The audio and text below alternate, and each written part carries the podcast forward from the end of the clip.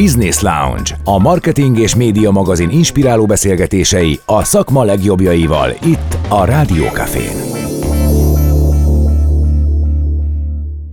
Üdvözlök mindenkit, ez a Business Lounge, a Rádió Café és a Marketing és Média közös kreatív ipari műsora. Üdvözlöm a marketing és média tulajdonossát, Ritter Tamás. Szervusz Tamás! Sziasztok! Üdvözlöm én is a hallgatókat!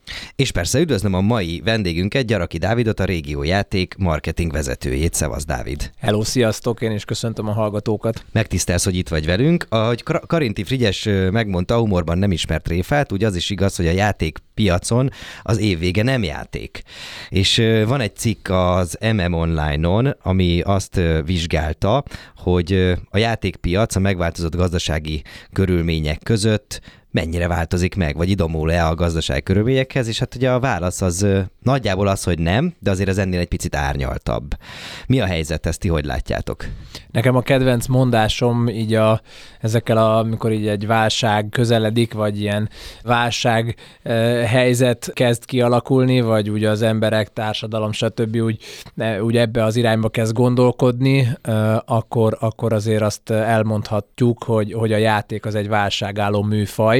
Mint az arany. Igen, igen. Csak annyira nem, a... nem hozza vissza az árát, gondolom. Ö, el kell mondjam egyébként a Lego készletek verik az aranyárát, tehát ö, így így van, és befektetésnek is egyébként kifejezetten nagyon jó, tehát akkor rögtön egy ilyen fun fact. Humorban nem ismerünk tréfát, ez komoly? Ez komoly, ez komoly, igen. De azért, igen. Mert, mert nincs utánpótlás, tehát hogy vagy mert a használt Lego piac nem olyan aktív, vagy ez miért van? Oké, okay, tehát nyilván ez egy, ez egy összetett kérdés, de alapvetően úgy én arra következtetésre vezetném vissza a dolgot, hogy valami olyasmiről lehet szó, hogy a Lego bizonyos szériát gyárt valamiből és nagyon megvan az határozva, ki van számolva, itt folyamatosan ez a nagyon csúnya szó, ez a forecasting, amit állandóan, mint tehát ugye egy gyártó üzembe mindig próbálják minél pontosabban megsatszolni, hogy mi az a mennyiség, amire kelleni fog a piacon, de egyébként egy-egy ilyen vonal, vagy úgy nevezett line, ez, ez körülbelül egy, maximum két évre terveznek, és akkor utána befejez, és jön a következő széria. Tehát ö, nagyon limitált egyébként az összes Lego készlet, tehát az is, amit egyébként a boltban, a polcról ö, megvehet az ember, így hétköznapi emberként. Ö, jó, ha tudja, hogy egyébként akárki vesz Legót akármelyik időpillanatba, limitált szériát vesz tulajdonképpen, mert nagyon rövid időn belül ki fog futni, és ezért egyébként a second hand, tehát a használt piaca uh-huh. nagyon erős, és nagyon tartja az árát. Tehát, hogy egyszerűen követi a, követ inflációt, követ mindent, és, és nagy, a, nagy a biznisz ebbe. Az, az, az, az jutott eszembe erről, hogy a, a Lego, hogyha ez igaz, hogy egy egy széria ugye limitált, és hogy ez valamilyen történethez, filmhez, vagy valamilyen, nem tudom, valamilyen lázhoz köthető, de akkor ez inkább a szülőnek szól, mert a gyereknek tök mindegy, hogy milyen legót kap, nem? Épít vele. Igen, igen. Hát nem véletlenül egyébként az egyik legnépszerűbb, és hogyha így a karácsonyi top dolgokról is akarunk beszélgetni egy picit, akkor már most rögtön el is mondanám, hogy egyébként a Lego mindig a, a top listák élén végez, ez most sincs másként. És az is igaz, hogy Magyarországon egy ilyen Lego nagy hatalom is vagyunk egy kicsit, mert hogy az a másik fun fact, hogy az egy háztartásra jutó Lego készletek száma az Európában, de azt hiszem, hogy az egész világon itthon a legmagasabb magasabb. Van mibe belelépni, nem? Ti nem Azt szoktatok mezitláb belelépni? Figyelj, pokol. Tehát este, nem, nem, Igen, nem, nem van, van, ez a mém, van ez a mém, ugye, hogy így ezért elmegy a család aludni, és akkor este mit csinálnak a legó kockák, és ilyen kiképzés van, hogy így ho, hova, hogy kell úgy fordulni, hogy az ember biztos rálépjen. Úgyhogy igen, ilyen eligazításon vannak. Biztos kikapnék otthon, mert hogy kéne tudnom, de milyen árban mozog most egyébként egy legó készlet ilyen tolig? Hát igazság szerint ők is nagyon ügyesen kitalálják, kitalálták ezt, hogy, hogy, hogy legyen a pár ezres ilyen játékboltba vagyunk, vagy benzinkúton, vagy valahol éppen a gyerek meglát egy valamit, akkor ne az legyen, hogy fú, kisfiam, ez egy nagyon drága készlet, ez nem, hanem, hanem van ilyen 3-4-5 ezer forintért már lehet valami kis Lego készletet, van benne egy kis autó, vagy valami kis istálló, vagy valami olyan, amivel azért, amit haza lehet vinni, és akkor utána, amikor meg jön egy nagyobb alkalom, szülinap, karácsony, valami, akkor megjöhet a kiegészítő, vagy jöhet a, a nagyobb készlet. Mi, mi, mi a teteje? Ha azokat nézzük, ami még nem a gyűjtői vonal, akkor is, akkor is azért mondjuk az ilyen 80 ezer forintos, 80 százezres halálcsillag, meg, meg csillagromboló, de mondjuk a technik legók, vagy amik programozhatók, az mennek még 100, 120, 130, 150, tehát mennek Jézus, nem kevés. fölfelé, és akkor vannak a, a limitált szériás, meg az ilyen gyűjtői dolgok, azok meg még magasabbak. Jó, azért itt most főleg olyan termékekről beszélünk, amiket nem tehet meg mindenki, vagy nem, nem vásárolhat meg mindenki. Beszéljünk arról, hogy ezzel együtt a piacon a játék értéke az, az soha nem zuhan, mert hogy a gyereknek nem fogjuk a gyerektől megvonni ezeket a játékokat. Ez kicsit olyan, mint az esküvő biznisz, tudod, hogy hát esküvőhöz kell házasodni, hát mindegy, most bármi bármi kerül, ott nem sajnáljuk a lóvét. És így van a játékoknál is. De mi a helyzet azokkal, akik, akik nem tudnak kifizetni mondjuk egy 150 ezres legót. Igen, hál' Istennek, igen, ahogy a beszélgetés elején is mondtuk, ez a válságállóság valóban ebben nyilvánul meg, hogy tehát a gyerek nem érti azt, hogy a felnőttek világában mi zajlik. Mm-hmm. Karácsony van, neki szülinap van, húsvét van, ő várja azt, hogy, hogy, hogy játék, és ez a játszásra való igény, ez nagyon elől van, és ott van, és, és egy olyan dolog, amivel örömet lehet nekik szerezni és, és ilyen értelemben lehet, hogy a szülő azt mondja, hogy jó, akkor nem megyünk annyit színházba, moziba, étterembe, nem most, nem idén veszünk kocsit, majd elhalasztjuk, tehát az ilyen nagyobb értékű vásárlásokat tolják inkább el, és a játék az viszont ilyen értelemben mondjuk egy autó árához képest töredéke, és még azok is, akik esetleg nem ö, nincsenek abban az anyagi helyzetben, hogy akármit, meg bármit megvehessenek, inkább az látszik, hogy, hogy egy kicsit tudatosabban, egy kicsit jobban odafigyelnek, vagy akár ebbe a mostani helyzetben is kivárnak, vagy már előre gyűjtenek, bevásárolnak, készülnek rá.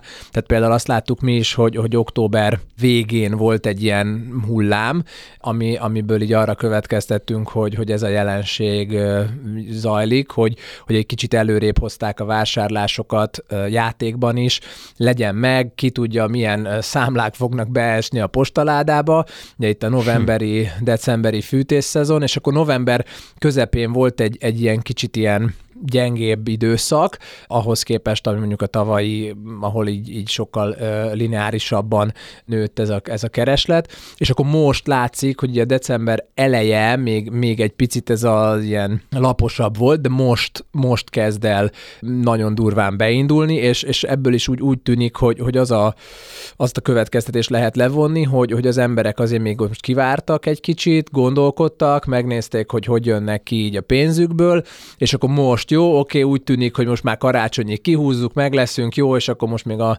maradékot, amit még úgy van, akkor elkölthetjük ajándékokra. A, ugye van egy ilyen kimutatás, hogy a év végén az, az a költések vagy a bevételeknek az 50%-a az év végére fókuszálódik nálatok. Ez azért van nyilván, mert karácsony van, tehát ez nem egy izé rocket science, tehát ebbe egy, egy kb. rájövünk, de mi történik utána januárban? Igen, a karácsonyban valóban így van, hogy a, a, az éves bevételnek közel a fele realizálódik ebbe az utolsó negyed évbe, két hónapba, és akkor utána nyilván van a karácsonyhoz képest egy visszaesés, de azért a, a játékra való igény, tehát így az év közben, amikor nincs egy következő nagy szezon, tehát ilyen szezonról szezonra lépked a, a, a játék naptár, és akkor a farsang lesz a következő ilyen nagyobb, amikor a jelmezek pörögnek, akkor ott van egy kiugrás, aztán utána jön a húsvét, akkor a húsvét az egy ilyen kis karácsony, utána a gyereknap. De ennyire a húsvét az miért? Tehát ott, a, ott, ott inkább a csoki megy megy, nem? Tehát a játék az miért megy pont húsvétkor? Megy... Micsoda? Plüss nyuszi? Vagy mi? Plüss nyuszi egyébként igen, tehát hogyha a, a, a nyuszi eladásokat megnézzük, akkor tényleg a húsvétkor van egy kiugrás. Tehát ez tényleg, ez tényleg ilyen, ilyen bot egyszerű, de hát ettől, ettől gyönyörű.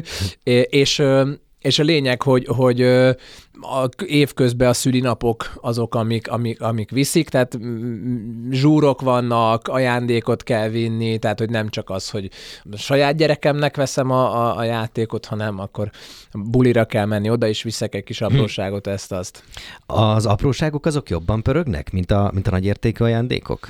Ez tényleg szezonfüggő. Tehát a karácsony mondjuk az kifejezetten a, a, a magas árpontú, drágább készletek, tehát hogy ilyenkor van az, hogy... Nem úr, aki nem pazarol. Hogy mm, inkább azt mondanám, hogy ilyenkor van az, amikor a, a fa alatt azért mutasson valahogy, tehát, hogy mm, nem, nem most Figyelj csak, de az egy tendencia, hogy például jó, jó mutasson a fotókon az Instán. Ezt, ezt már én így nem tudnám megmondani, de Kár, az eladásokból az látszik, igen, hogy, hogy, hogy, hogy azért igen kell, hogy ott a készletek, szóval egy, egy nagyobb készletet szeretnek ilyenkor megvenni, meg akkor azért mégiscsak, meg a, szeretjük a nagy dobozokat, tehát, hogy valahogy, ah. valahogy ez van, egyébként Oroszországban van még ez, hogy, hogy valamit így a kele, keletre, meg így a, a oroszoknál például, tehát ők mindig az ilyen nagyobb kiszerelést szeretik, és így a gyártók így mindig, amikor mondjuk vásár van, vagy kiállítás, vagy valahol vagyunk, akkor igen, hát ezt azért fejlesztettük, mert hogy azon a piacon egyszerűen imádják a nagy dobozos dolgokat. és akkor inkább, és akkor legyen olyan. És, és nálunk is azért van egy ilyen feeling, hogy, hogy, hogy legyen azért mérete, meg mutass. Meg legyen valamilyen jó kis logó a dobozon, nem? Gucci vagy ilyenek. Ö, igen, igen, bár még ők a játékbizniszben nincsenek ö, be- benne. Leesett. De, de Közben megérkezett a poén. A mucsi. ja, Nem, mindegy. nem, én lemaradtam róla, vagy Semmi lehet, hogy baj. ehhez már fiatal vagyok. Semmi baj lesz, fiatal vagy már. Na igen? Azt akartam kérdezni, hogy milyen típusú játékok mennek, tehát hogy mondtad, hogy van Lego, meg van plüsnyuszi, ezen kívül mi az, ami, mi az, ami még menő? Igen, a, van nagyon sok ö, kreatív és készségfejlesztő játék, ami, ami nagyon népszerű. Ö, ez egyébként ö, itt a ö, járvány ö, is hozta magával egyébként ezeknek a kategóriáknak a növekedését, tehát minden olyan kategória, amivel a gyerek hosszú ideig ö, el volt, eljátszott, és még mondjuk fejlesztette is, meg, meg tényleg jó játékértéke volt, akár egy gipszkiöntő, egy mm, ö, gyöngyfűzés, bármi, karkötőkészítés, nyaklánckkészítés, akármi. Ezek nagyon népszerűek voltak így pre-covid, de utána is iszonyatosan nagyot robbant.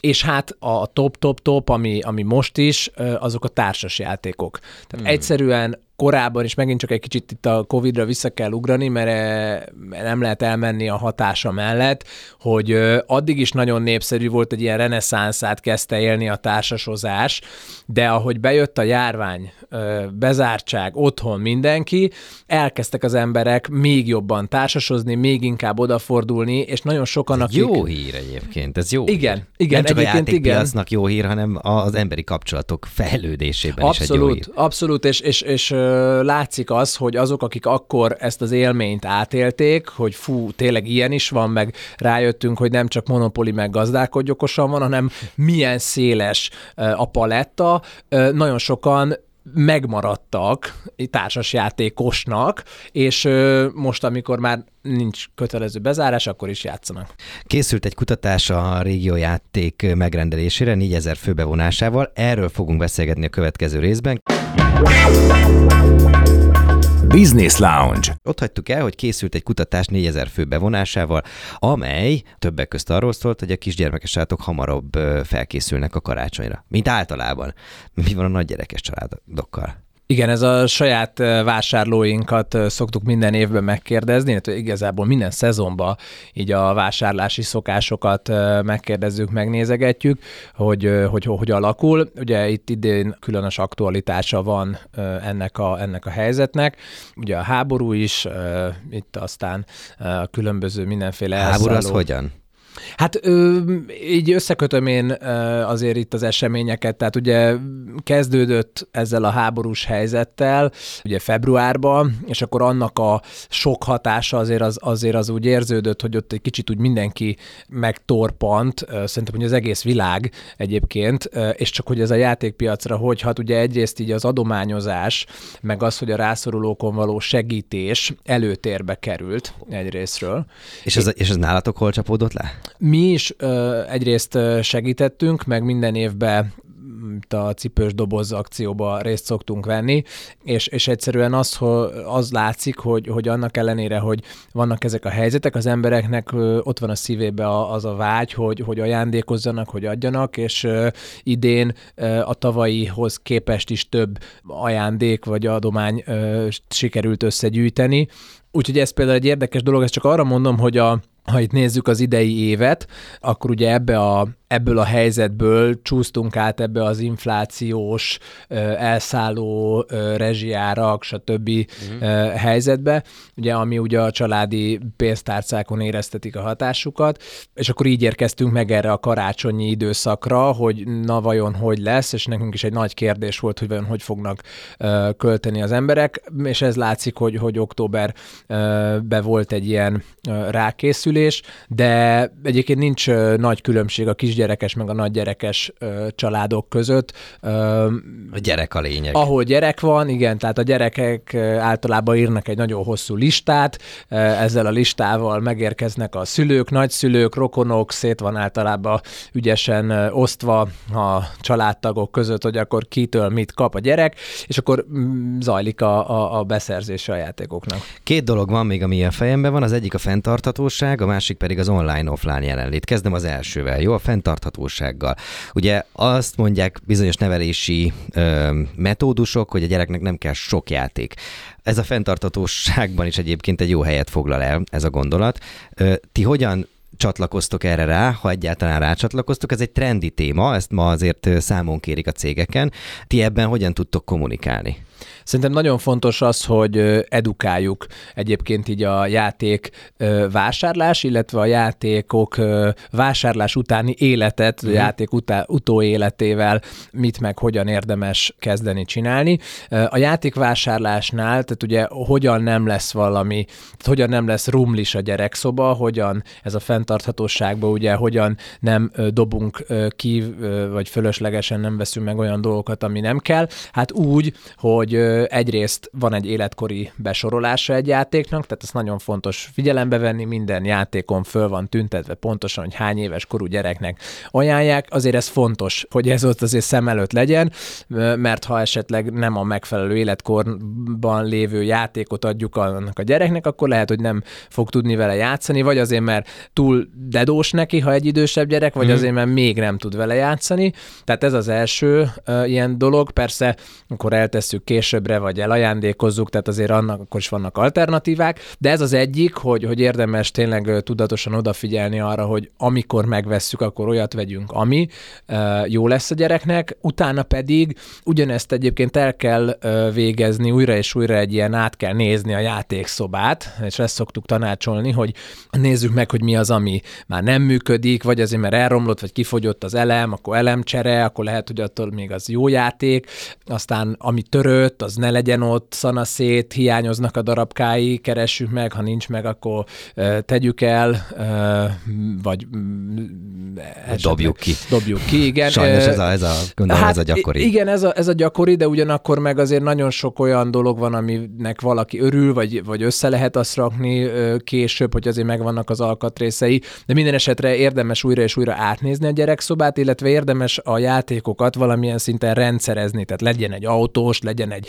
legós rekeszem, legyen egy babás, vagy egy plüssös rekesz, és akkor már is sokkal könnyebb a, egyrészt átlátni a gyerekszobát, másrészt akkor tényleg így ezzel, a, hogyha csak ezeket az apróságokat betartjuk, akkor már a fenntarthatóságért egyébként tettünk, hmm. mert akkor, mert akkor nem van az az érzésünk se, hogy elönt a játék, meg ezzel nem is játszol kisfiam, kislányom, miért van itt, hanem akkor tényleg van ez a rendezettségérzet. Jó, de ez a kommunikációban, a ti kommunikációtokban ez hol, hol jelenik meg?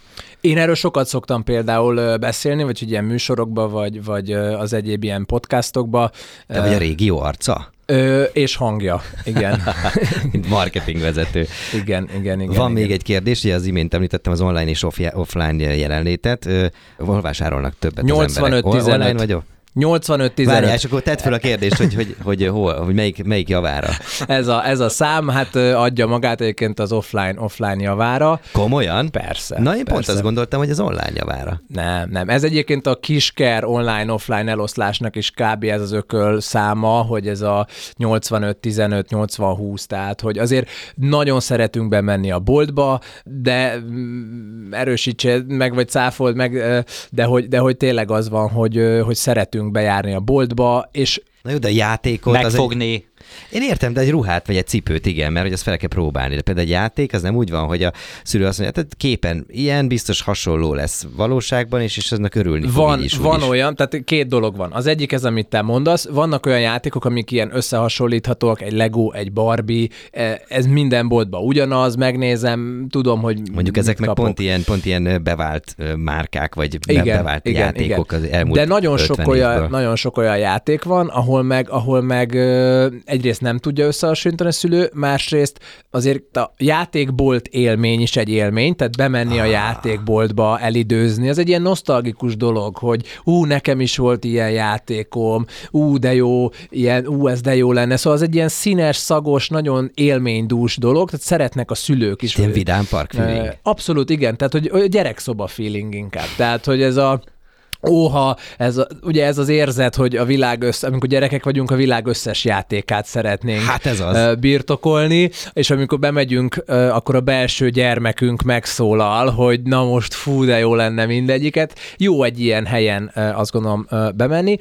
Másrésztről pedig a tanácsadás. Tehát azért nagyon sokan tanácstalanok abba, hogy fú, oké, nagyjából van egy elképzelésem, hogy mit szeretnék a gyereknek, na jó, de jó lesz-e neki, vagy ezt választotta a gyerek, ugye látta a tévéreklámba, de vajon az életkorának megfelelő-e? Uh-huh. És akkor kell egy ilyen check, hogy az eladó ö, segítsen abba, hogy egy ilyen játék tanácsadó, inkább azt mondanám, hogy, hogy, hogy ez tényleg jó lesz-e. És akkor vagy azt mondja, hogy igen, vagy hm, hát lehet, hogy érdemes ennek a junior változatát venni, vagy uh-huh. azt mondja, hogy inkább ezt ajánlom, és akkor jó, eh, tehát kell, kell a tanácsadás, azért azt látjuk. Hadd hozzam be, a, azt gondolom, hogy a szülőknek is, meg a, meg a hagyományos játékereskedőknek a múmusát, a videójátékot, számítógépes játékot. Ezt ti figyelitek, vagy nálatok lehet kapni? Vagy Na- ezt nem nevezzük játéknak?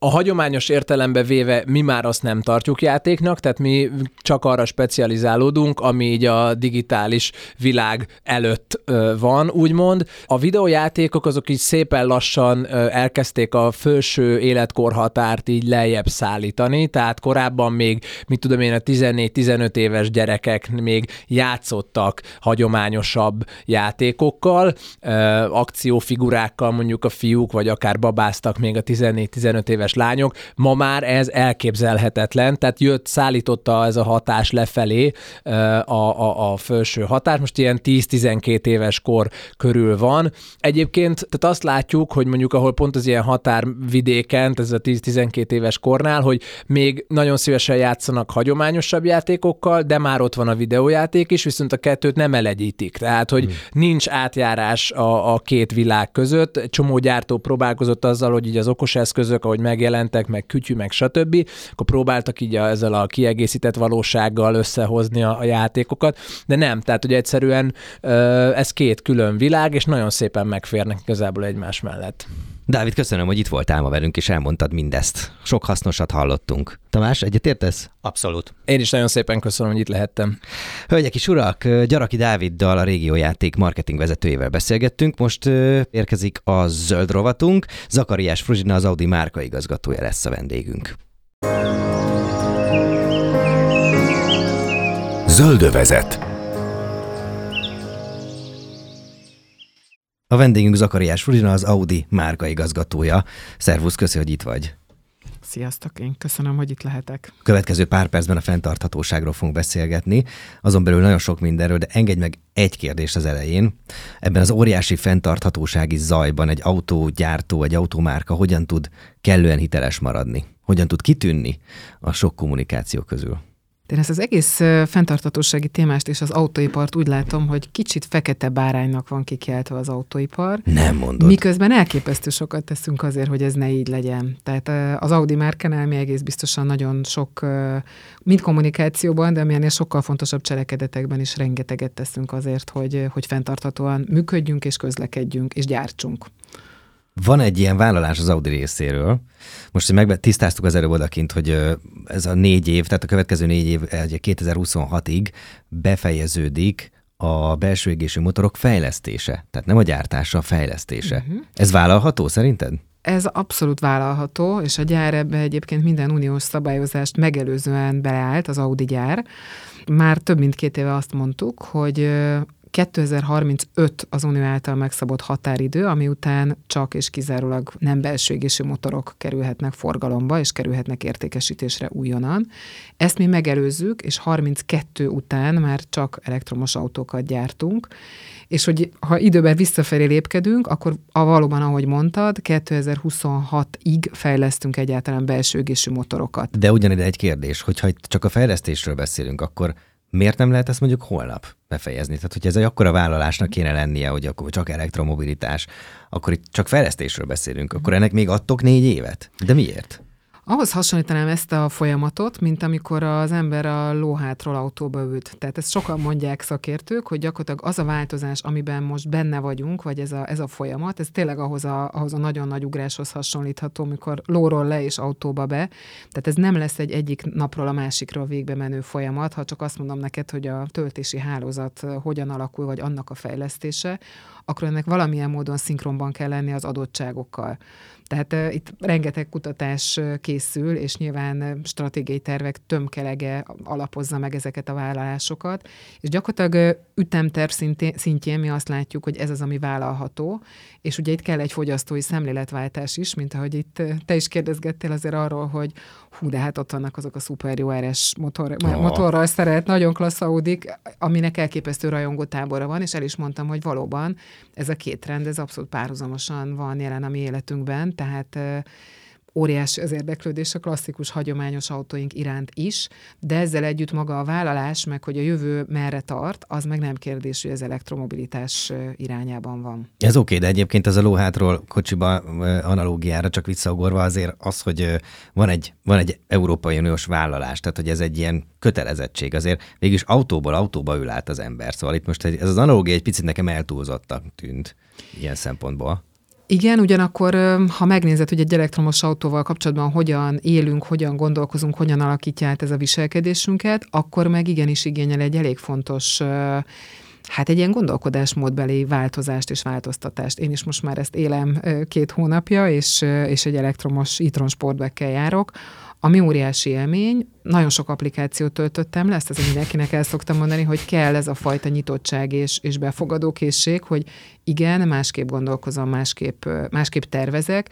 Applikációt mihez? Applikációt ahhoz, hogy mondjuk egy töltőt el tudj indítani. Tehát hmm. nagyon sok esetben nem csak fizikailag kell a töltőt ugye az autós csatlakoztatni, hanem, hanem egy applikációban mondjuk a fizetési folyamatot azzal indítod el. Hmm. Tehát, de akár ha csak a tervezésbe belegondolsz, hogy hol vannak, hol vannak töltési lehetőségek, ez is nagyon sokszor egy-egy applikáció segítségével a, a legátfogóbb és a legprofibb. Szóval, hogy ezt az egész dolgot, ezt azt gondolom, hogy, hogy élni kell, és tapasztalni kell, és nyilván változó, hogy ki mennyire nyitott erre. Robogunk-e felé, tehát én, én azt látom, hogy rengeteg a fejlesztés, a fejlődés ebben az irányban. A nyitottságon kívül egyébként kompromisszumra van szükség? hogyha valaki átül mondjuk egy hagyományosból egy elektromos autóba? Á, dehogy is, Tamás. Kompromisszum, Jó, dehogy is. Ne viccelj már, milyen kompromisszum? Én azt szoktam erre mondani, hogy ha a mostani hatótávokat nézzük, akkor a, például az, ami tavaszi új modellünk, ez 500 kilométeres hatótávot fog tudni Azért, ha az ember 500 kilométert akármilyen autóban levezet, meg fog állni mosdóba, enni, inni, kávézni. Jó, Bal- Balatonig akkor le tudunk menni simán. Balatonig oda-vissza simán. igen, tehát ez, igen, ez egyébként mindenkinél más, mivel a vidékieknek a megjárom a Budapestet oda-vissza, tehát mindenkinek más az a reláció, amiben ez érdekes, de, de azt látjuk, hogy azért igényel rugalmasságot, de egyre kevésbé. Tehát ahogy a hatótávnő, ahogy a töltési hálózat is fejlődik, ilyen szempontból egyre kisebb rugalmasság kell, de kell kétségkívül. Az mindenképp egyébként érdekes lenne, hogyha lennének ilyen napelemes autók. Ebben nem gondolkodik az Audi? Hogy tetejére egy ilyen nagy napelempanel, és akkor tök jó, akkor, akkor igazából tényleg ingyen van, ingyen van az energia. Hát így a napelem téma kapcsán, a, amiben az Audi gondolkodik, és nem csak, hogy gondolkodik, hanem a valóság, hogy a győri gyárunk karbonsemlegesen működik. Na jó, de a kocsi tetejére gondoltam a napelemet, tudod? Hát értem, értem, értem. Itt, itt még nem tartunk. Alapvetően mi, ahonnan ezt az egész történetet megfogtuk, hogy magát a gyártási folyamatot, hiszen ott is rengeteg káros anyag keletkezik, vagy óriási káros anyag kibocsátás, hogy ezt állítsuk meg, és magát a gyártási folyamatot is tegyük környezetbaráttá. Itt ugye felmerül a kérdés, hogy nem tudom hány millió belső égésű motorral szerelt autó közlekedik az utakon világszerte. Azokkal mi lesz? Ez, ezek minden ilyen beszélgetésre felmerül. És most téged is megkérdezlek, hogy erre van az Audinak bármilyen elgondolása, véleménye, stratégiája? Ugye itt nagyon nem mindegy az, hogy milyen piacokról beszélünk, tehát azért véletlenül Európán belül, amit már most is látunk, hogy egy Németország, Franciaország, Olaszország jóval előttünk jár, akár elektromobilitás terén is, drágák az elektromos autók, ezt is mondjuk ki. Tehát mi mondjuk itt Közép-Kelet-Európában nem biztos, hogy olyan léptékben érjük utol a, a külföldi, nyugat-európai fejlettebb piacokat, akár az elektromos autók arányának tekintetében is, mint, mint ahogy azt tervezzük.